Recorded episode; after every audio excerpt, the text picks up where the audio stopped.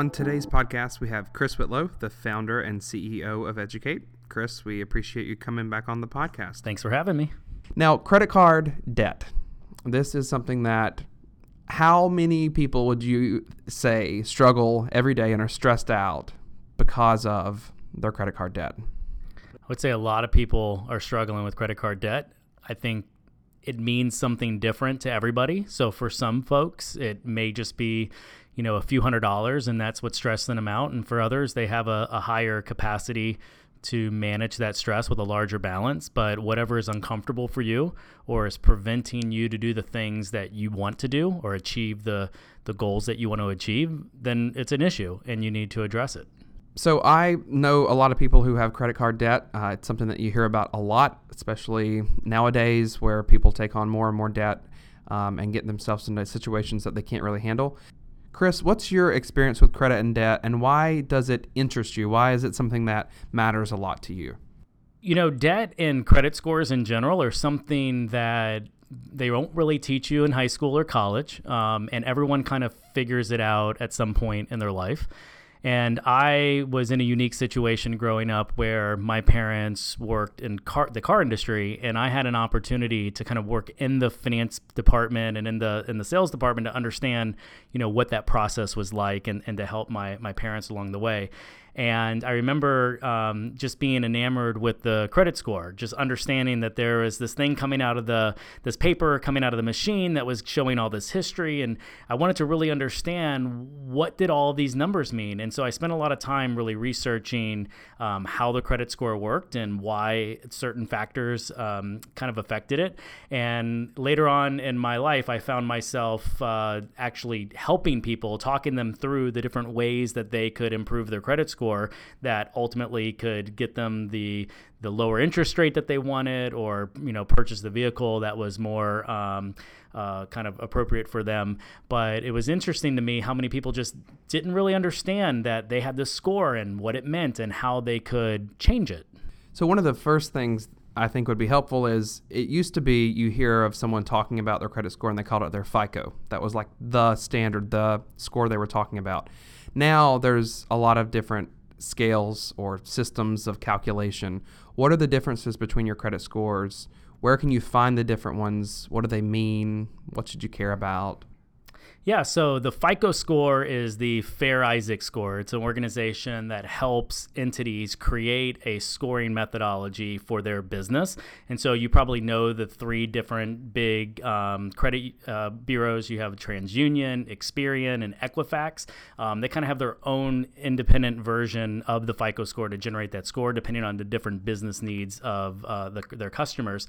But then they collectively came together and created the Vantage score. And, and you might know of the Vantage 3.0 if you've used any of the online services um, where they're generating a score for you. Um, and that score tends to be slightly more consumer friendly. Um, when you pull that score, it's not you know lowering your score it's not a hard hit on your on your credit score um, but it's giving you some indication of your payment history of your debt utilization versus your available credit um, and the accounts that you have but it certainly is different and you'll find that with the fico score it can be different from different businesses that you go to or the different type of credit you're trying to apply for. Do you know the differences of how they calculate those numbers and should you care about one more than the other? What, are, what do lenders look at when you go to apply for a loan yeah, if you look at a FICO score, it's going to be more influential around your payment history, the types of loans that you have. Are those auto loans? Is it a mortgage? And more importantly, the revolving accounts that you have, which are credit cards, right? So, am I getting a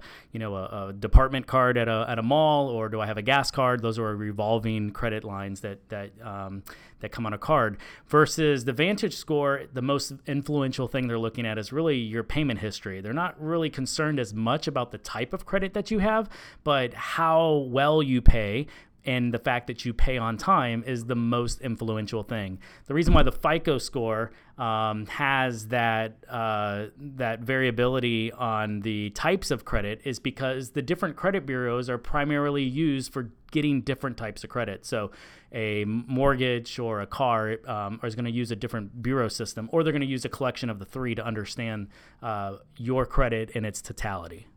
It's very easy for people to ignore their credit problems. You may know in the back of your mind that you did something stupid when you were young, your credit score's lower than you want, maybe you're ignoring paying some delinquent charge or something. I think your advice would be, and the advice that we give to people here at Educate is start by pulling your credit report. So annually you get a free credit report from all three bureaus. You can check your numbers, you can see your report. When you do that, after you do that, what are those steps when you see the problem with your credit score that you can take to begin to make progress towards improving it? Well, I think it's important for everyone to understand that you know your credit score is a dynamic thing. It's going to move and ebb and flow with you. Um, and having a low score is not the end of the world uh, but it's understanding the small things that you can be doing in order to uh, improve that score. One thing is is not to have your score pulled at lots of different places. If you're applying for different types of credit they're going to pull those scores and that ultimately is going to show that you are interested in getting credit and and that interest in getting credit just naturally starts to pull your score down over time. The second thing is is a minimum payment is the minimum payment that you should be paying on the time period it should be paid. If you don't pay that minimum payment within the 30 day period, and not all billing cycles are the same, so you need to check with your um, lender to make sure that you know when you send that payment in late when it hits 30 days. That's how credit bureaus measure. It's a 30, 60, 90 day late period. You have to make sure that you're not paying your payments late, that you have those minimum payments going into, and ideally, in order to pay them off, you're paying more than the minimum. Um, the third thing I would be looking for is the utilization of your credit. So, oftentimes you may have one or two different types of credit cards, and you're thinking about how do I pay for something? Can I put everything on this credit card? Well when you look at your utilization of credit what they're looking at is is how much available credit do you have versus how much have you used? And when that number starts to get high uh, you start to get dinged on your credit as well. So being able to pay those balances off so that you can reduce that credit utilization is going to help you tremendously. And then it's also understanding the differences between what some people would consider good credit versus bad credit, right? So things like a mortgage or student loans or a car payment for an individual, those are fixed long term assets that are considered good credit.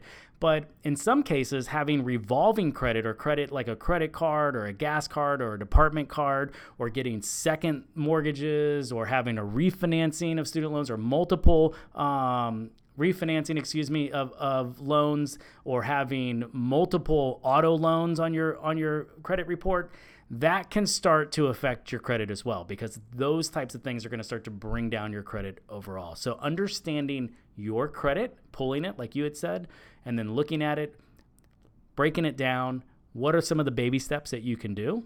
Can certainly help improve your score over the year. So I have a confession. When I when I first got out of high school, I made stupid decisions. I think I got like three hundred dollars on a credit card that I never paid, and I just ignored it and pretended it wasn't there. And a couple years ago, I really buckled down and decided it was time to do something about that stupid three hundred dollar debt. And my advice would be take an action immediately. Do something. So I started and I called the company. I called the company I owed the debt to. I told them my story, and they were happy to work out a payment plan for me. And I paid it off in, you know, two months or something. And it had done a number on my credit score, but over time, my score, which was being brought down by something so stupid, has almost completely recovered. And now I'm at a place where it's time to start a family and buy a house. And if I hadn't taken those steps then and bit, bitten the bullet, and I don't know that I'd be in a place where I could do that now. And I can only imagine how much better it'd be if I'd done it before. So my advice to everyone is don't pretend like it's not there. Don't pretend like it's just going to go away. If you do something now, people are willing to work with you. It's going to serve you better in the long run because credit can't be repaired overnight. It does take time to build it back up. Yeah, that's a good point. I mean, most people don't realize that one late payment, one 30 day late payment, can lead to a seven year stain on your credit report. Now, obviously, the older that it is and the better payment history you have recently is going to improve your score. But when you pull your report, if you've had something negative on your credit report over the last seven years, it's going to show up. The good news about that is, is everything's only seven years away from dropping off and and um, you kind of starting over. But I think what you had mentioned earlier was the term maybe laziness or you know not thinking about it that is so easy for someone to just think out of sight, out of mind. It's, you know, I don't need to worry about that. And then it creeps up on you. Having a system in place, whether you're using a, an online tool or you go into your, your banking and you do automatic payments, some way that you can help remember to make sure that you're at least making those minimum payments are going to help you um, to not have that seven year uh, kind of scar that, that sits on your credit report. That could effectively lower your score. So we know what a credit score is now, what it's comprised of. We know that it's silly not to bite the bullet, take a look at your credit report, begin to knock off the things that you can do now, you can do today to take steps towards it. What are some other tips? Uh, do you recommend any tools to monitor your credit, whether it's against fraud or just maybe something that you forgot about or you're not aware of that's sitting on your credit report? Well, the simple tool is is to make sure you get your free credit report every year because you're you're entitled to get a free credit report from each one of the, the larger credit providers. There's also businesses out there that can pull your credit for free. Now, keep in mind, they're going to use your credit in order to help sell you products or refer to you um, solutions that, you know, they could earn money on. So I just would be cognizant of that. But I think, you know, one of the things I'm reading here, and it's important to note, is that 66% of Americans have a good FICO score, as reported by Experian. Um, and that's a good thing. I mean, that Americans are taking advantage of, uh, of their credit, that they're making sure that they're more cognizant of their credit. And it's easy to kind of neglect, but knowing that you can do some simple things is an easy way for you to, to kind of go in and, and take, make sure that 2019 is something where you can tackle your credit. You can actually improve your score over time. Measure it today, um, and then do those those things that you can do, and then measure it again down the road. Um, there's many ways that you can get access to your credit score without it impacting your score. So, what are the pros and cons of credit? Is there validity to people who you know really don't want to take on credit? They don't care about their credit score. They choose to live that lifestyle what are you looking to accomplish, and what is the purpose of building healthy credit over time? Well, I think people often forget what credit is used for. It's not a way of judging you or a way of, of measuring you. It's a way for an, a business to really evaluate your history of why or why not should they be lending you money. Um, and without knowing you personally and to be able to measure your payment integrity, it's very difficult for them to do that without the score. Um, and so that's why it's so important to just understand what is your credit, um, where do you stand, and what are some of the things that you can do in case you you had made mistakes in the past to, to correct those. Um, credit is a healthy thing. Uh, if if you know, I've heard in the past people say, "Well, I don't want any credit." Like I don't use any credit cards. And that's not necessarily a good thing either because if if you need something from me, you want to rent a home, you want to purchase a home, you want to enter into a business relationship together, um, you want to get auto insurance, likely they're going to pull your credit history because they it's the only way that they can measure your your payment integrity uh, because they don't know you personally.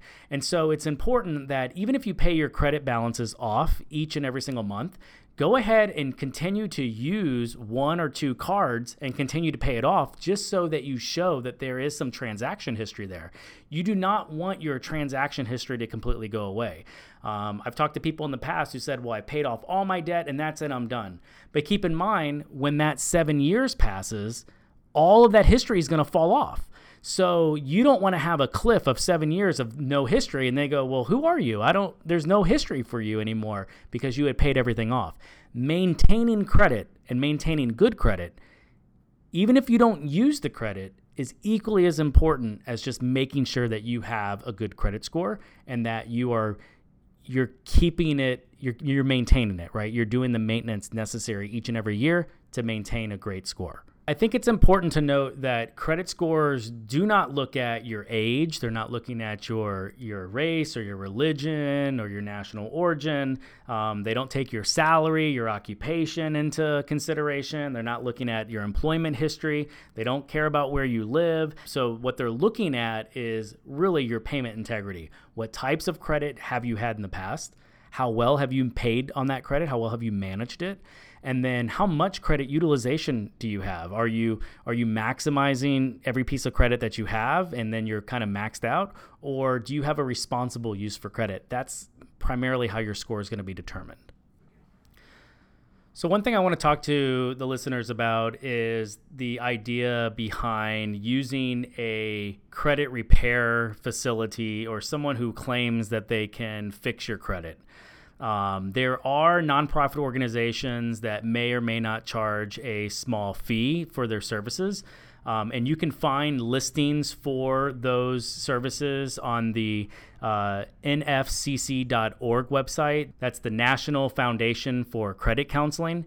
Um, and what credit counselors can really help you do is is consolidate your credit into some type of debt management plan. And what that really means is is you know you're you're kind of refinancing or re bringing all of your credit together under one payment so you can simplify it where they help you manage it. But I would caution you to make sure that you're you, you understand the service that you're using. It's a reputable service. You you look at some of the um, the reviews that they've had. You look at the nonprofit organization, for instance, to see the different types of providers that are out there, um, and you make sure that they are not taking advantage of this your situation. That you're not paying a high fee for some type of balance transfer or debt management program. That there's a lot of alternatives out there that can help help you. But the National Foundation for Credit Counseling which can be found at nfcc.org, um, can provide you some of the resources of the organizations that do provide um, counseling services that can help create some type of debt management plan for you. Awesome. Well, Chris, thank you for all of this great advice. I think that this is something that uh, people need to think about and address and stay on top of so that credit is something that is a useful tool for them, not a heavy weight on their shoulder. So thanks again for being on the podcast. Yeah, thanks for having me. And the one takeaway I would leave for everyone is is that what you just said, your credit is a tool to help you achieve the things that you want to do in life financially. It's not necessarily a negative thing. Um, it can be a frustrating thing. Just take it one step at a time. Educate yourself on the uh, nuances behind behind credit, wherever you can find that information, and just continue to set goals and achieve them.